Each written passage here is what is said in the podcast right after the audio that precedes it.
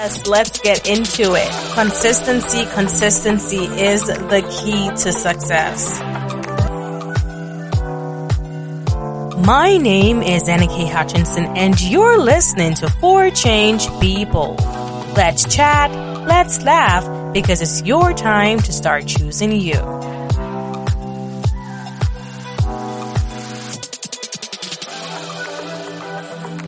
Hello, everyone, and welcome to the podcast today. Hey guys, this is Anna K. Hutchinson, and we are joined today by Sonia Lewis. Hi. Hey, Miss Anna K. I thank you so much for having me on your show. Yes, I'm ready actually to get into this. So, we're going to dive into the episode for today. But you know, there's always a little twist and turn here. Right. So, before we dive into the episode, I want to drag your memory. So, okay. think back to five year old Sonia. Hmm, what would you be doing or what's one thing that you really remember at that age where you're like, I'm never going to forget? Wow, that is a good question.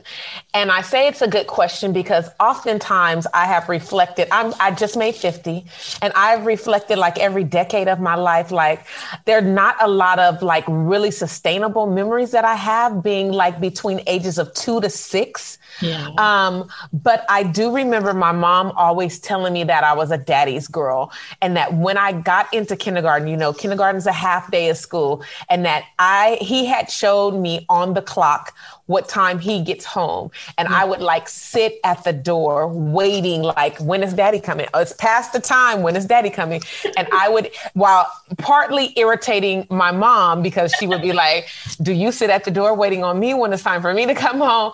But the other part was like, This little girl is waiting on daddy to come home. She knows how to read the clock. She's already able to read and things of that nature. So I know that at, at, least according to my mom, I had, you know, I was a little advanced in, in, in, in, a lot of ways. My grandmother would call it an old soul. So I was at five years old, a very old soul. I'm just sitting here like, uh, that's what they call me every day. right. Yes. But there's nothing wrong with being old no. school or old souled. Or- Not at all Nothing is wrong with it. Listen, sometimes you have to be a little mature. Yes. You have to be that one in the group because That's of course, of course, you got to be the one to straighten the group out. Right. right. so when you're doing things, you're like, pull it back together. Get it back together. Yeah. So what can you tell your five-year-old self if Ooh. you say anything? You know, I I I was so fortunate as a kid. And even at five years old, I was beginning to see things that really stuck out in my life to help me make decisions about, you know, is this good for me? Is this bad for me? Does this feel good to me? You know, I was really mature in that sense. And I would tell my five year old self to trust those feelings, trust your gut, trust, you know, that you're feeling something that, and that you have a voice to speak up you know, about it. I think that unfortunately we've lived in a day and time, especially in this country, where the voices of children are oftentimes overheard, overlooked, silenced, and all of those kind of things. I'm very happy to say that my parents gave, made sure that my voice was um, heard, but there were still times where I was with other adults where I didn't feel as comfortable. And so I would always say, I would say to, to five year old Sonia, trust that gut, trust your voice and say it. Just speak it into life. Exactly. Exactly. Yeah. That's what, you know, many of us need to tell our five year olds or 10 you know trust your gut you know um speak out um about what is going on you know many times we are suppressed and so many times as kids you know because we haven't gotten that kind of embrace we don't showcase exactly what's going on um so you know definitely trust your gut. Share a little bit about who you are, your background. Yeah. Give us the details. You know, it's so interesting. I still refine, you know, my introduction and how I, I present myself to people. Um, I will tell you that very foundationally to who I am is rooted in who my parents are. So my mom is a girl who grew up in the Midwest, um, grew up in the projects of Chicago, um, while my dad is a very Southern country boy who grew up on um, many acres of land and experienced picking cotton. Both of them experienced racism and were motivated to come to California, where I was eventually conceived and they married. Um, but they came here for very similar reasons for opportunity. And so when my parents were married and um, I was then brought into the world, into their picture, it was really a matter of um, instilling in me that that you can be anything that you I, I, literally believed my parents when they say you can be be anything you want to be you are beautiful don't let anybody tell you otherwise and if they do come tell me right so i had that sense of support from like as far as i can remember um, the younger me was very eager to learn. Like my mom was in college, and so I saw her would opened up textbooks, and so I was like, "Oh, let me get a book." And so I learned to read at a very early age. Um, while my counterparts who were in preschool were like trying to play with dolls, and so I grew up very in a always in very urban cities. Um, I consider myself an Oakland chick, um, and I'm eh, very reminiscent. The song that most describes my growing up is I take people back to LL Cool J when he sung the song Around the Way Girl. That's just me. I'm that girl who is very open, adventurous. Um, had, education was high priority on my list, and I didn't back down to people. Um, lots of my friends from very long time ago, elementary, middle school, high school, even college, say that I am the bully of the bullies. So I I defend and I, I listen and I I look out for people. And that, you know, still is indicative of who I am still to this day. Yeah, the bully of the bullies. I am the bully of the bullies, yes. The good way, though. In the good way, though. Absolutely. the good way.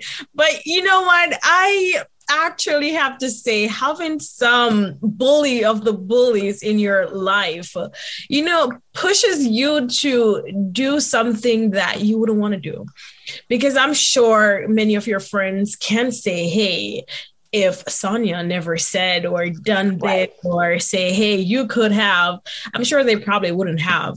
And um, many times we need those people in our lives not just because you know they are more strong right in the sense you know but we just need them to um, show us what we can't see absolutely many, many times you know it, it's hard for us to see what we have inside of us but when someone else you know hey, this is exactly what you can do, then we start saying, oh, wait, wait a minute. Share what your company is all about. Mm-hmm. Tell us uh, a little bit more about how you even started this company. So share that with us. Absolutely. So I am a former high school teacher.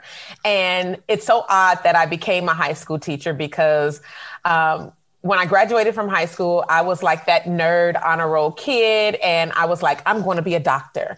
Specifically, I wanted to be a research scientist doctor who discovered the, the um, cure for the disease sickle cell, which is very um, much a part of the Black community. And I had a cousin firsthand who suffered with sickle cell um, crises and would always be in, in and out of the hospital.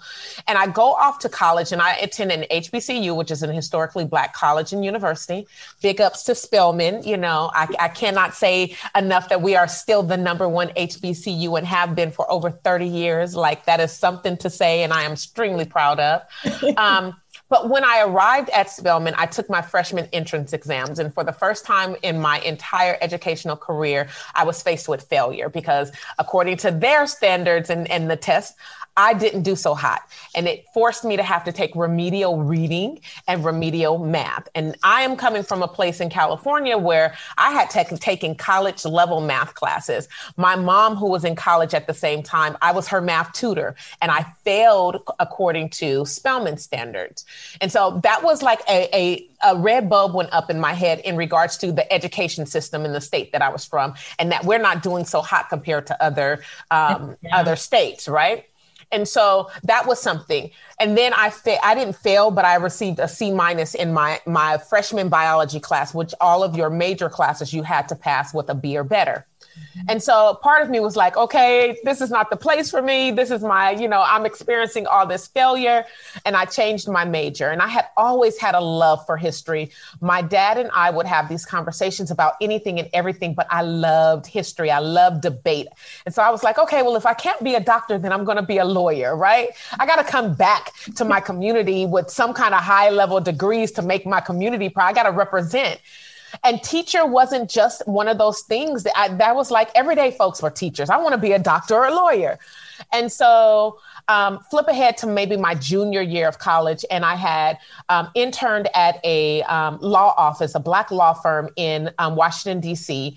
And I was like, okay, this is not like, this is not what I imagined my life being. And so I went back and I regrouped and I was like, what's the easiest major not to change my major to go into and not have to make a whole bunch of shifts. And so I was already majoring in history. I was history pre law and I changed it to history ed, and it was a natural fit. And so I went from, uh, and additionally, I added psychology to my major, and that in in and of itself was like, okay, I'm going to become this teacher. I'm going to get my master's in education. If I'm going to do anything, I'm going to just, you know, be able to move up the ranks. And I said, once I got into teaching, I said, I'm not going to be an administrator. I can't see myself not focusing on the kids. I need to be with the kids. And so there are a lot of things like I, am sharing that led up to the point of how Ascribe got to get started. But the last, you know, straw that broke the camel's back for me was the fact that I knew that I wouldn't retire a teacher, but I wouldn't leave for some reason. Like I didn't have an exit strategy. And so my job was like snatched from underneath me because I recognized that there were some inequities that were taking place and I wouldn't be quiet about it. And so I then quit. And, you know, now, you know, it took me a year of being off and I took my savings and I invested in starting Ascribe, which is, you know, really an equity company at the end of the day. So the name Ascribe, where did the name come from? You know, I was I had listened to this, and it, this is like 12 years ago. So a decade ago, I was listening to some business gurus, just some videos that my mom had given me, and she was like, "Well, if you think about going into education, doing something else, think about starting a business." I'm like, "Mom, I've never been in business, and I, I can't imagine being in business." And she was like, "Well, just listen to this video and tell me what you think."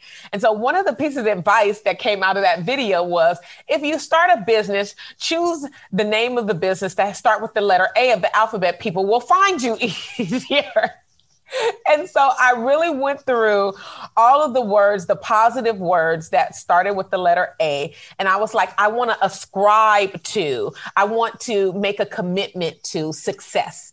And really and truly, at the end of the day, when I was still getting phone calls from students and parents about helping them transition from high school to the real world, it was like we're ascribing to something, being better. What is that dream? What is that end goal? And so ascribe just resonated with me. I was also when I, you know, dis- uh, decided on the name for the business, I was big into acronyms. And so I was big into taking a word and like making it all capital letters for the sake of every letter meaning something. And so back then, Ascribe stood for, stood for, if I can remember it, achieving success, conveying intelligence, eh, befitting excellence, something like that, right? And so after a while, I was like, I can't utter out all these words to describe what we are. And so it just be got shorter and it was ascribe success. And so that's where ascribe comes from. I love it. I love it. You know, many times we don't see, you know, where we're heading to, but we have people who are there just like giving us the direction. Yeah. Without us knowing, look, your mom said, Hey, watch this. Right. Right. Look at that. At that. Business coming out of that. Absolutely. Yeah, that journey. Sometimes, you know, we we do things and we think about it like, why am I even doing this? But we never realize, you know, it ever measure up to the fact that, hey, wait, it could be something, something. later on that you need. Exactly. Epic. Something that you're going to look back at and say, hey, wait, wait a minute. Absolutely. wait, you know, it's like a 360 degrees right there, coming back right around right. Um, to you. So you touched a little bit about, you know, um, being an educator and um, you, you touched on history. Um, as a high school history teacher, like share with us what share with us your i'll say your takeaway um, from just being a history teacher the impact that you have on some of their students and i mean history you know yeah you study history in college but you could have done anything else anything know? else right it's else. so funny that you say that because I would have students come into my class and they'd be like, "We hate history; it's so boring," and and leave out of my class being like, "This is my favorite subject." Right? I still, to this day, I can remember my first year of full time teaching, and I was 23. And so a lot of the, the more mature or older staff members who were on campus would be like, she's a student. She could not possibly be a teacher with a master's degree, right? And so I oftentimes, if I was mis- I was confused with students walking in the hallway. But I still, to this day, my first year of teaching, I was in San Francisco and I have students who I keep in touch with back from 1999 who are now adults in their careers with families.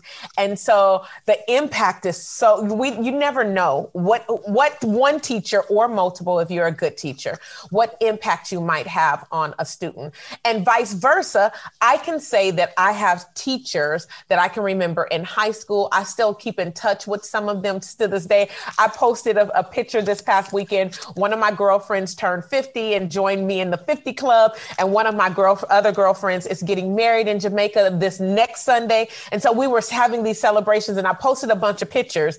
And one of my high school teachers commented on them. Look at those Bur- Burbank girls. I'm so proud of them. Right. And we uh-huh. graduated high school 30 years ago. Right. And so I can remember that that connection was big for me. And I wanted to make sure that that was a big part of who I was when I showed up in the classroom. And so I still have students. I had a student call me last week like, Miss Lewis, can you do me a favor? You know, and I'm like, of course, anything for my students, especially my favorites.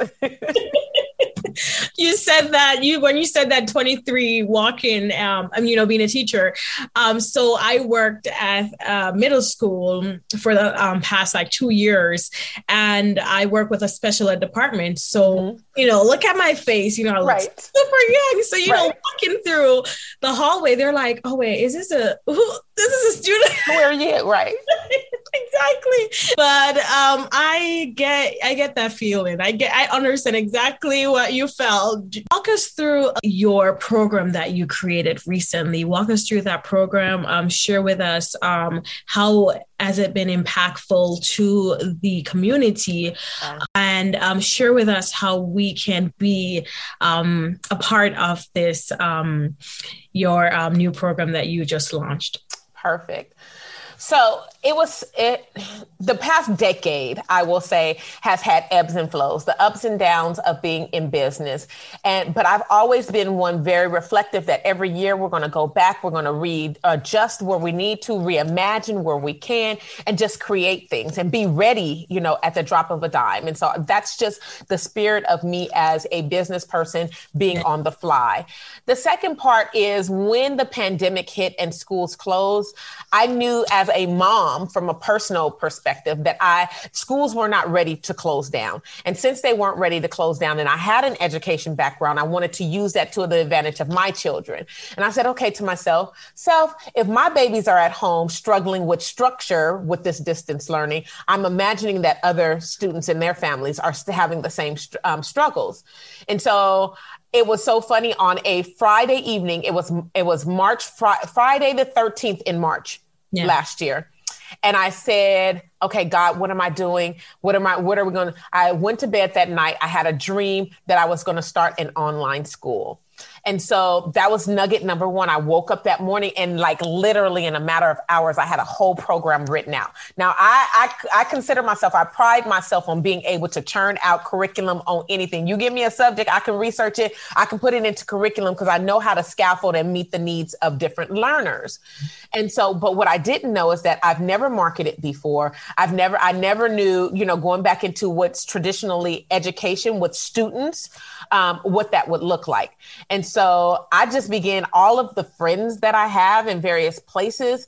I have been very intentional on keeping really good relationships and not burning bridges mm-hmm. and or not letting people forget oh remember when you know that kind of thing um, and so i'm not shy about asking someone that i've had you know previous relations or dealings with hey can you help me with this and so i called all of my teacher and administrator friends and i was like can i send you a flyer would you share this on your social media and then i began to tag lots of groups and i mm-hmm. said okay we're starting a virtual space. And another part of the dream that I had was Sonia, if you can teach anything that you want to teach, what would it look like? And I was like, of course it would be Black of course, it would be all of the things that the, the, school system intentionally doesn't teach us so that we have pride in ourselves. And I have four little black children looking at me every day at home. This will show them, you know, what a, how a teacher is supposed to show up and be an advocate for their lived experiences. And so I, I called it the teaching time for revolutionary minds. And we just like, I, I, separated the elementary kids from the middle and high school kids. We met two days a week for each group. And when I tell you, I've never taught elementary, I was like, I am so in love with these little babies. They gave me life in a different kind of way. I had seven year olds, you know, saying things like, and, and I'm, I'm not also a teacher that is going to force you to choose something politically or force you to choose something um, religiously or socially so that it's like being shoved down your throat. I want to give kids an opportunity to make their own, come to their own conclusions and make their own decisions. Yes. And so I had students in that space. I can remember a little Jewish girl in particular, and she said, Miss Sonia, if we impeach the president, and this is a seven year old, and I'm thinking to myself, um, impeach? This is a seven year old having a conversation with me about. So I'm, I'm sitting back and I'm like, oh my goodness, what have I, you know, these are nuggets. These babies are royal. They are like fruitful ground. Yeah. And I just want to be able, if I can, just drop whatever seeds I can.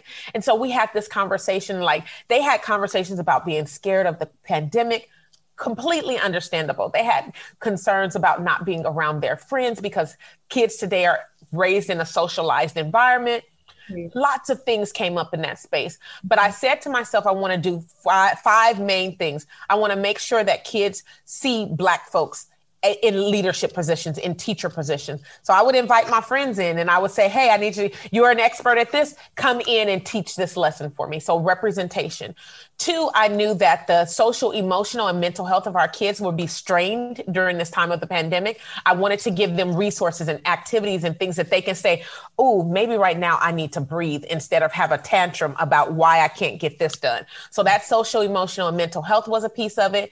Three, I my, one of my biggest pet peeves of being an educator was black kids were always seen as the villains and they were always criminalized. And so I wanted to do whatever I could to impact the school to prison pipeline. We are like stopping it because if you, I believe that when you teach kids pride about themselves, they then will show up because they know that they can be better, right? And then four, we were working on leadership and advocacy. I, I wanted every baby to come out of there like, I'm going to speak up. And if there's a problem, they better know that we are going to solve that problem. And then the last thing that I wanted to, to as a takeaway was know that they have a right to equity in the classroom. And what does that look like? And you are the problem solver and you can challenge, you know, the, the system the way that it's designed so that it can be better for the future. And I think we did a pretty doggone good job with, with meeting those goals. And based on the, feedback from the parents and the students, it was just a beautiful experience. And now we have it every summer where we do the teach in. Um, this summer, we just so happen to be focused on financial literacy the kids are learning about food deserts, deserts and food sovereignty. They're learning how to so, um, start businesses from the perspective of solving a problem in their own community. And then finally, they're learning how to invest in the stock market. And with that, they can invest in their future. Every kid who finishes my program gets $100 to do one of those ventures. So it's pretty cool what we've been able to create. I love it. I love it. I love, and especially the idea of, you know, repaying them yeah. for it. You know, I, I, think that is one thing that you're going to think back to and say, hey, remember that $100 that right. pushed me to start this? Right. Um, I mean, the educational aspect of it is very important but you know many times as kids we don't remember right. too much you know the, the, it's just what you have done the impact that you have made that one gesture that you have done. And i'm mm-hmm. sure if we started us think back when i was this age that age you can remember when your grand your granddad right. or your mom or uncle or someone walked up to you and they said one thing or gave you one thing. Right and you hold on to that memory and you hold it close to you. So I know that these kids are going to walk away from this program like, of course. Absolutely. that is the hope, right? And I don't care if if the week after we finish and I've gifted all of them with a hundred dollars and a month later the hundred dollars they've lost the investment. The purpose of it is to instill the the the risk, the the wanting and the desire to try again. And that we might not, you know, succeed the first time around. We they might buy a stock that tanks and goes out of business and they lose the hundred dollars, but now they know how to invest in the stock market. You know, they might say, I want a lemonade stand, and they take that hundred dollars and buy all the supplies. And then next week they realize I don't want a lemonade stand because it's hundred degrees if you're living in where I live, and I can't stand out here for three hours and nobody's coming and buying my lemonade. But it's the adventure of thinking that you have the ability to do it. And that's what i that's that's more important than if they turn that hundred dollars into a thousand dollars. So absolutely. so ascribed um, what is the impact that it's making right now? What is the impact that it's making today? And where do you see your company going in the next five years? And also share with us where we can um, get on board where um, where kids can be a part of this program. Talk to us about um, ways that you know the community can help um, to get this off the ground Absolutely. So I have to be honest that the the teaching is our like our give back. That's not a way that we make money. That's not how we stay in business. That and and we are a for profit organization, right? And so that's my give back. That's my summer give back. We don't charge parents a dime for their children to be enrolled in our program. And so oftentimes I do fundraisers where I am hitting up every office, business, um, all of my elected officials that are in my local area, um, and I'm saying, hey, this is something you talk about about equity, you talk about education, and you want to make an impact in communities that are considered disenfranchised. You talk about these communities um, from a deficit perspective rather than a resource driven um, perspective. How are we going to make that happen? And so, if people are interested in um, supporting the teaching, I would say, you know, we have a book drive that we do each time the teacher's in, in place, and we're raising funds for the book drive to give to our scholars, as well as the, the gift of the $100. That's how we raise funds for. But to pay the bills and how Ascribe stays in business is that we are equity. We're not your typical DEI company, but we're an equity firm, is what I call myself. I call I call what I do personally. I am an anti-racism impact strategist, and so I work with organizations, education, but government, um, corporate, nonprofit whatever entity that you're in, we have to talk about this big elephant in the room called racism. And so when the pandemic hit, we a couple of things were exposed. Um, George Floyd happened, right? Breonna Taylor happened. Ahmaud Arbery happened. And so what came out of that was a big push around this country and even around this world, I would say globally, we now can say that there have been some institutional, structural, and systemic racism that's embedded in who we are as a country. And so I go into organizations and I help them with those equity pieces. And so I am not your DEI firm where you can just check a box, cross a T and dot a I. That is not me. I will turn you down. I'll be like, nope, I am not the girl for you. I will not, you know, um, tarnish the integrity of the business that I've built for a decade. And so, really and truly, if there was something that folks, are, if this resonates with you, if you have a business or organization or you work for a team and you all know that you need better quality um, equity, I am your girl when it comes to curating safe space for courageous conversations. And really and truly, I mean that. This isn't about blaming and shaming white folks into feeling guilty about the, the privilege and benefits that they have. This is about having conversations that when we're sitting in spaces together, that white folks recognizing that th- we've all been one condition, and then two, being able to have co- lead from a mindset of we can share resources because there are so many resources, especially in America, that the rich are getting richer and the poor are getting poorer. I truly believe that if we take a step in the direction of ending poverty, we will also end racism because it's not a matter of resources. We have plenty in this country. It's a matter of understanding perspective and where we all come from. And so those are kind of like the two different veins. So when I get to put on my, my business jacket, it's a matter of how, what, how are we curating that safe space so that one, white folks don't get fragile yes. and white tears don't begin to flow but at the same time, how can we as black and brown and, and other folks show up in those spaces and say, you have gaslit me, you have microaggressed me, and where can we meet in the middle of where humanity resides? One of the things that my business stands on is making sure that any team that we work with Everyone has a seat at the table. Every voice is important. And belonging at the end of the day is going to drive your bottom line. If you are a, product driven company and productivity is a, a matter of your bottom line, belonging and having these conversations where people feel like they belong, it will impact your bottom line. And so they might seem like two very different things equity work and then kids, you know, getting things that they need to feel proud but they at the end of the day it's all equity to work to me. I started off as a teacher and i saw the inequities in the education system.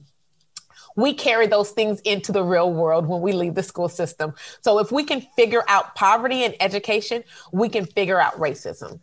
Definitely can we can. And you know um, it brings me to asking this question here where um, you know back when I worked in the middle school, you know, this question was brought up to me, which is do you think um, every single student or is is um, have the mind set to be a part of the educational world. Mm-hmm. and you know oftentimes we we think about it this way are because we we we want to put this notion that if you don't if you don't have the money it's best that you go do something else. Right. And um it kind of lowered the esteem for these kids because then you're thinking, okay, I guess you know, um, uh, you know, I don't come from a rich background. I I don't have the money, so why push towards it?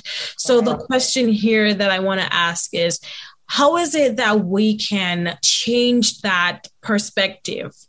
How can Absolutely. we? change it so that when we talk to our youth we don't put that as like the big um you know notion in their head to say hey listen you know not every single person is meant to be in school or yeah. not every single um, area is meant for you like how can we change that yeah I think we are, we have to lead from a perspective that every student is capable of learning. Now, does everyone's skills and talents, the things that they are good at or passionate about, need require an education? Mm-hmm. I would say no, right? So I, I asked this question if if we have a standard in America that students must graduate from high school in the 12th grade, right? Are we providing with them with the schools and, and and the skills and the tools in their on their tool belt to help them sustain themselves in the real world. And so there are some things that I think that the school system can add, like knowing how to balance your checkbook. Like that's to me is more important than um, how the ions and the uh, you know the things bounce around in our cells. That's important if someone wants to become a doctor, right? But everyone's not going to become a doctor. And so I approach this conversation by saying, one, every student can learn every student doesn't need an education past 12th grade. And we need to do a better job of brokering what education looks like to include things that are not as book savvy and things that and include things that are tech savvy. because we want them to be prepared. We want them to have agency, right? This isn't just a matter of, you know, the resources. They need to have agency. Agency is a matter of access. Do I have access to a college degree? Do I have access to even know how to write a resume so that I can go for a job, a regular job that doesn't require an education? Do I have access to the training modules to become a mechanic? Right? I don't want to tell someone that they can't become this thing right? That's an ego buster. That's that thing that Black folks in particular in this country have been told for decades. You can't become this. So here, you here, you should become a cook. You should become a maid. You should become a secretary, things that don't require formal college education. And I think that that's a huge disservice to um, Black and Brown and poor children, particularly. It is. It is. I, you know, you brought that up, the, um, you know, happen different areas for kids. And I, I you know from personally from my background growing up in Jamaica, um, when I was in school, I pretty much picked the major that I wanted to be a part of from high school. And if you want to become, um, if you want to major in arts, you were in a particular class for that. If you want to major in business, you were in a class for that. Right. If you want to major in design and um, we um, the culinary world, you had a class for that. Absolutely. And so every single person had their area. And so it wasn't like, hey, you know, everyone is just like propelled to this area. They were like pushed to different areas that best fits them. Absolutely. And so I, I find that with that skill, because it's a skill at the end of the day, if you think about it, learning how to cook learning how to um, you know draw or design or create different areas it's a skill that you can take anywhere and Absolutely. yes we're going to still have the educational part of it where you're going to learn um, the calculus or the algebra or that or this you know but you still have that skill that you can fall back on and a lot of our kids you look at them and they don't want to be a part of a particular class because they don't have that they're not in you know that they're Absolutely. not for it and so they sit there and they're like right and the things that they really want to do they're left out and then Absolutely. and then when that happen is oh yeah you're some people are not meant to be a part of school or right but there's nothing there set up for these kids to push them forward or to get them going. Right. So I like that, you know, you, you mentioned that because indeed every single person is different uh, you know we have we might have different similarities but at the end of the day what you cherish or i should say what pushes you is not going to be the same thing that pushes me you know right. so it's it's definitely we have to really think about that and Absolutely. i you know hopefully one day we can you know ed the, the those who are at the top yes. can look really into this and say hey what what are we doing with our generations that are coming up what are we really putting out there right because listen, it's what is it going to be? What is right. it going to be 25, um, 50 years from now, you know, 30 years from now? What is it going to be? So we have to really think about that. So share with us your Instagram page, your Facebook page, your website, so that we can check you out. So it's really easy. It's ascribe, A S C R I B E, success. And so you can find us at ascribesuccess.com. You can find us on Instagram and on Facebook with that same handle. And on Twitter, we are ascribe ed, ed. Um, so I, I tried to make it as simple as possible. But we've been around now, you know, since a lot of businesses have opened up, especially during this pandemic, there was a huge surge of businesses being um, open. And I wanted to make sure that I got those names set in stone um, and that they were similar on as many places as I could. But you can definitely reach out. We have a free um, 30 minute consult that we do with new clients who have just questions about equity, right? Like my business is doing this. Are we on the right track? I also just, just so that you know, there are three areas just in this world of DEI and equity that we are living in right now. There are things that your businesses should be doing and you should be able to go to those who are making decisions at your team and organization, the company you work for And one is the acknowledgement that racism is a thing and that it negatively impacts people who live in this country. And then two, there's a pledge that a lot of businesses are making to anti-racism. And so if you are going to be able to hold your business, you know, owner and, and executive accountable to those things, there are some things that they need to understand when it comes to comes to shared language and shared values. And then finally, having an equity statement in place that matches your mission and vision so that the people who either you serve or the product that you are trying to get sold, um, that it is as equi- equitably distributed as possible so that you are getting information out to the masses rather than just targeting one type of person. And so that's what's happening in the world of equity. I share those things because a lot of people say, oh, yeah, my business is throwing this amount of dollars for these kids over here. That's nice, but that's a tax write off. Mm-hmm. And so we need to do more. And the doing more is actually the action. And the action is how do you show up in spaces so that you don't offend people with marginalization, with gaslighting, with the microaggressions that show up in every arena that we have all gotten accustomed accustomed to in this country. So that's just a little bit of who we are and how you can get with us. And we are here for the real conversations. Awesome. So um, there you have it. We have Sonia Lewis who just shared about her company, her baby. Um, thank you so much for being a part of the podcast. Thank you for sharing.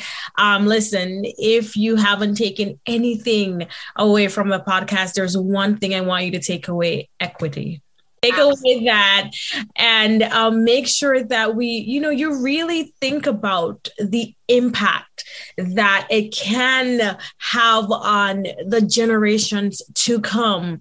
Um, you know think about the future generation. Think about the fact that we want uh, a country we want a nation we want a place for not just my people, but your people to be a part Absolutely. of. And um, we have to work together. Listen, it, it's uh, we can't say that there's love, right? when we really don't have it. Because we have to share with every single person. And it doesn't matter who you are what you are what you stand for what you do. It's it's this appreciation for the fact that hey i can call on you you can call on me and we can work hand in hand. Absolutely.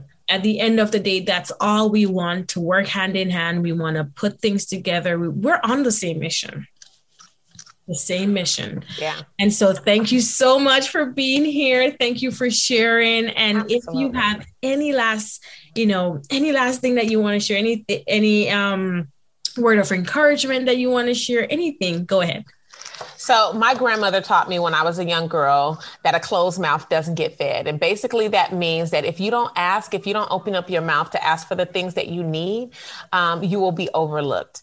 And then the other thing that I like live my life by is Maya Angelou said something along the line of people for, will forget what you did, they will forget what you said, but they won't forget how you made them feel. And so, those are kind of things that I live like my creed by. And then finally, you know, we're it, it, on this mission mission of equity. At the end of the day, I am trying to right the wrongs and reevaluate all of the things that my ancestors were denied so that future generations can have. And so, if we talk about equity, we're talking about thrivability, not just surviving. Exactly, exactly. And there we go. We close it out with that. Thank you again for being here and being a part of the show. Absolutely. Thank you. Go for it now because the future is promised to no one. You have just listened to a weekly episode of For Change Be Bold podcast. You can keep the conversation going by following us on our Instagram page and our Facebook page at For Change Be Bold podcast. And until next week, have a wonderful Friday.